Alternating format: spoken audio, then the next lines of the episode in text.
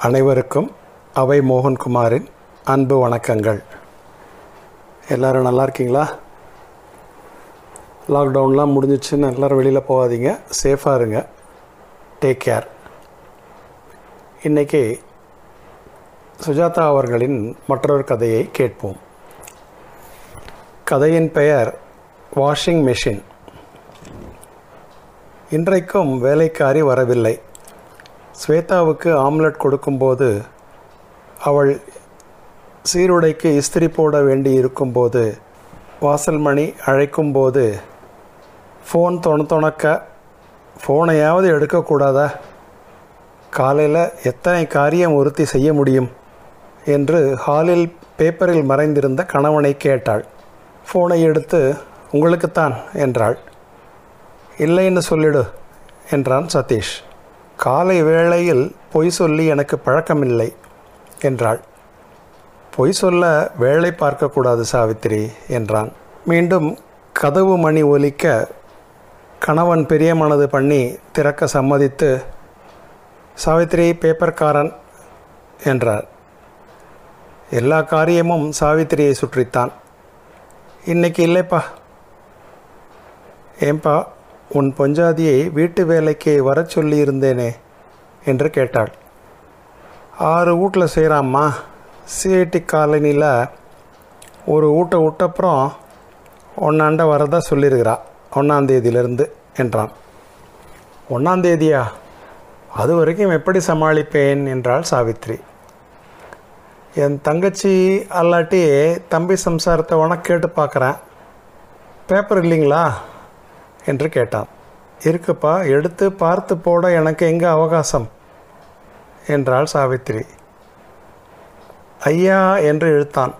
ஐயாவா? என்று ஏளனமாக ஐயா பேப்பர் போட்டுட்டா?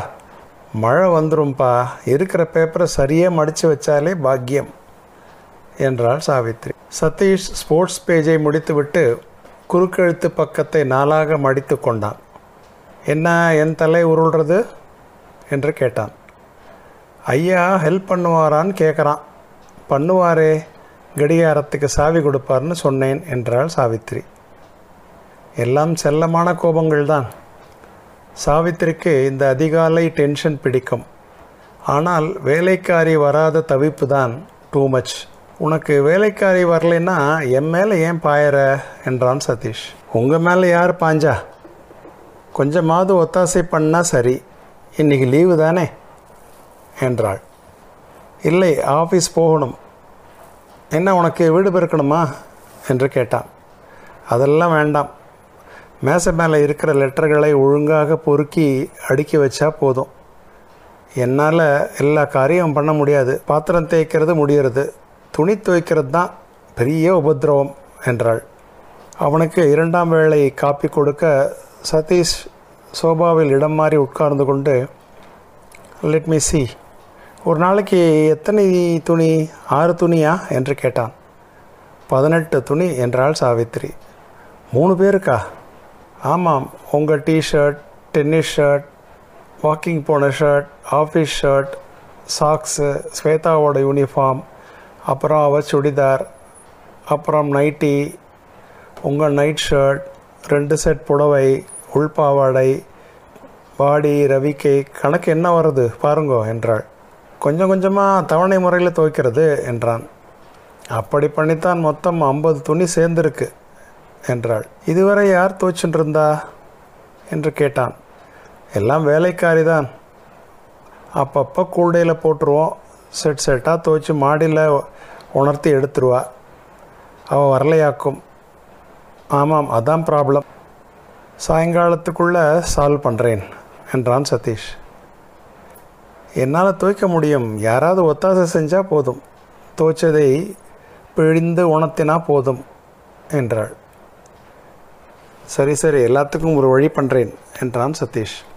சதீஷ் ஃபோனை எடுத்து டெலிஃபோன் டைரக்டரின் மஞ்சள் பக்கங்களை புரட்டி சங்கர் எம்போரியத்துக்கு ஃபோன் செய்தான். ஒரு வாஷிங் மிஷின் எத்தனை இருக்கும்? என்றான்.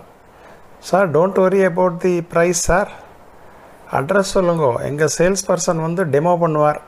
அப்புறம் விலை பேசலாம். அதுவும் எங்கள் இன்ஸ்டால்மெண்ட் ஸ்கீமில் இனிஷியல் பேமெண்ட்டு சிக்ஸ் ஹண்ட்ரட் கொடுத்தா போதும். பாக்கியே முப்பத்தி ஆறு. அதெல்லாம் வேண்டாம். இருக்கிறதுக்குள்ளேயே நல்ல மிஷினாக அனுப்புங்க. டவுன் பேமெண்ட் ஃபோனை வைத்து விட்டு வாஷிங் ப்ராப்ளம் சால்வ்டு அப்புறம் என்ன வேணும்? டிஷ் வாஷர் வீடு பெருக்க வேக்யூம் கிளீனர் என்றான் சதீஷ். நான் அதெல்லாமா கேட்டேன்? கொஞ்சம் ஹெல்ப் பண்ணால் போதும். நானே எல்லா காரியமும் செஞ்சுக்கிறேன்னு தானே சொன்னேன். வாஷிங் மிஷினை எல்லாம் எனக்கு இயக்க தெரியாது என்றாள் சாவித்ரி. கற்றுக்கலாமா என்றாள் ஸ்வேதா. நீ கற்றுக்கோயேன் அம்மாவுக்கு ஹெல்ப்பாக இருக்கும் என்றான் சதீஷ்.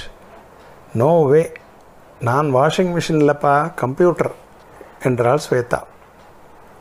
மிஷின்னா பயப்படக்கூடாது. எதுக்கும் அவன் வருவான். எப்படி இயக்கிறதுன்னு சொல்லித் தருவான் என்றான் சதீஷ். கணவன் ஒரு குட்டி தூக்கம் போடச் சென்றதும் சமையலை முடித்துவிட்டு சற்று நேரம் தமிழ் தொடர் பார்த்தாள். அதில் யாரோ பாட்டிலை திறந்து விஷம் குடிக்கும் முன் கண் அயர்ந்தபோது சதீஷ் ஓசைப்படாமல் அவளை பின்னாலிருந்து அணுகி அவளை தொட்டபோது திடுக்கிட்டாள். எதுக்காக நீ கஷ்டப்படணும் என்று கணவன் பரிவுடன் அவளை விசாரித்தான். இந்த முறை ஹாலிடே ரிசார்ட் என்ன ஆனாலும் சரி போயே ஆகணும். ஒவ்வொரு வருஷமும் தவறி போயிடுறது என்றான் சதீஷ். பரவாயில்லைங்க ஆஃபீஸ் வேலை முக்கியம் இல்லையா என்றாள். என்ன பெரிய ஆஃபீஸ் தட்டு கிடக்கிறது? நான் உழைக்கிறேன்னு என்கிட்ட எல்லா வேலையும் கொடுத்துட்டு மற்ற விபிலாம் டார்ஜிலிங் கொடைக்கானல்னு குழந்தை குட்டியோடு போயிடுறானுங்க என்றான் சதீஷ். அதனால் என்ன? எனக்கு ரொம்ப கில்ட்டியாக இருக்குது சாவித்ரி. கடுமையாக உழைக்கிற. உனக்கு ஒரு ரெஸ்ட் வேணாமா? வேணும்னா ஒரு பதினஞ்சு நாள் மாயவரம் போயிட்டு வாயேன் என்றான் சதீஷ். வேண்டாங்க ஸ்வேதாவுக்கு பாடம் சொல்லி தரணும். மேலும் எங்கள் அம்மாவே எதுக்கு வந்த? எதுக்கு வந்தேன்னு தொண தொணத்து மாப்பிள்ளை கஷ்டப்படுவார்னு துரத்தி அனுப்பிடுவா எனக்கு எதுவும் வேணாம். உனக்கு ஒரு ரெஸ்ட் வேணாமான்னு கேட்குறீங்களே பரிவோட அதுவே போதும் எனக்கு என்றாள் சாவித்ரி. உன்னை மியூசியத்தில் தான் வைக்கணும் என்று அவன் எழுந்து போனான். அழகான மியூசிய பிறவி. என்ன கொஞ்சம் தலைக்கு டை போட்டு பியூட்டி பார்லர் போய் திருத்தம் பண்ணிட்டு வந்தா ஸ்வேதாவை உன் தங்கச்சியான்னு கேட்பாங்க எல்லாரும். சாவித்ரி நீ ஏன் உன் தோற்றத்தை பற்றியே கவலைப்படுறதில்ல? என்று கேட்டான் சதீஷ். யாருக்காக நான் அலங்காரம் பண்ணிக்கணும்? எனக்காகத்தான் என்றான் சதீஷ். நீங்கள் இந்த வெளி அலங்காரத்தினால்தான் என் மேலே அன்பாக இருக்கீங்களா? என்று கேட்டாள் சாவித்ரி. சேச்ச நீ எந்த ரூபத்திலும் எனக்கு அழகானவள் தான் என்றான். இன்னும் ஒரு காப்பி என்றபோது ஃபோன் மணி அடித்தது. சாவித்ரி ஆஃபீஸ் போகிறேன் இந்த வாஷிங் மிஷின்காரன் சேல்ஸ்மேன் வருவான். காட்டச் சொல்லு எனக்காக காத்திருக்க வேண்டாம். கொஞ்சம் லேட்டாகும் ஆஃபீஸில் என்றான். சாயங்காலம் அந்த இயந்திரம் கொண்டு வரப்பட்டது. வெளிர் நீளத்தில் ஒரு நெற்குதிர் குழந்தை போல் இருந்தது.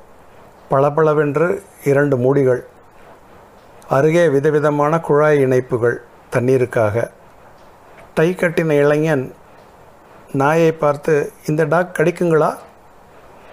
என்று கை சொடக்கினான். டோனி அவனை ஒரு மாதிரி பார்த்து பார்த்தது. கட்டி போட்டிருக்கீங்களா? என்றவனை பார்த்து வாலாட்டியது. நான் ஒரு நாய் நேசன் என்றான் அவன். நீங்கள் எதுவும் செய்ய வேண்டாம் மிஸ்ஸஸ் சதீஷ்குமார். இந்த துணிகளை இந்த டப்புக்குள் போட்டு இந்த பட்டனை அமுக்கினால் போதும். இந்த விளக்கு எரியும். Fuzzy logic micro processor control. ஆறு வாஷிங் ப்ரோக்ராம் பதினெட்டு காம்பினேஷன் அஞ்சு கேஜி துணி போடலாம். ரம்பா வீட்டில் கூட இதே மாடல் தாங்க. உங்கள் துணிகளுக்கு ஏற்றாப்புல டைமிங் தானே அட்ஜஸ்ட் பண்ணிக்கிட்டு முதல்ல rinsing washing spinning drying bidirectional ரெண்டு டைரக்ஷன்லேயும் சுற்றி வேலை பண்ணும்.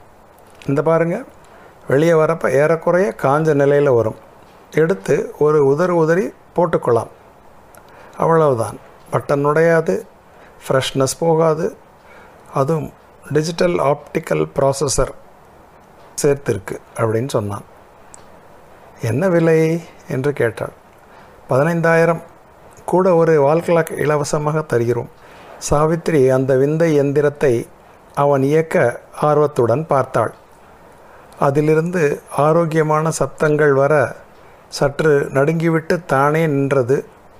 விற்பனை விற்பன்னன் தன் டையை தோளில் போட்டுக்கொண்டு முக்கால்வாசி உலர்ந்த பளிச்சென்ற துணிகளை வெளியே எடுக்க சாவித்திரிக்கு ஹைடெக் யுகத்தில் பிரவேசிப்பதில் பெருமையாக இருந்தது. சாயங்காலம் சதீஷ் அலுவலகத்திலிருந்து வர தாமதமாகிவிட்டது. அதற்குள் சாவித்திரி வாஷிங் மிஷினை பழகிவிட்டாள். வீட்டின் பின்புறத்தில் பளபளவென்று எல்லா துணிகளும் காற்றில் ஆட அலாவுதீனின் ஜீனி போல அருகில் நின்றது அந்த புது மாடல் வாஷிங் மிஷின். டெக்னாலஜி இருக்கப்போ வீட்டு வேலையெல்லாம் பெரிய சுமையே இல்லை சாவித்ரி. சப்பாத்தி மிஷின் வந்துருச்சு. ரெடிமிக்ஸ் இட்லி மாவு வந்துருச்சு. எது வேணும் சொல்லு என்றான் எதுவும் வேணாங்க. இந்த வாஷிங் மிஷினை விட எனக்கு ஒன்று தாங்க பெருசு.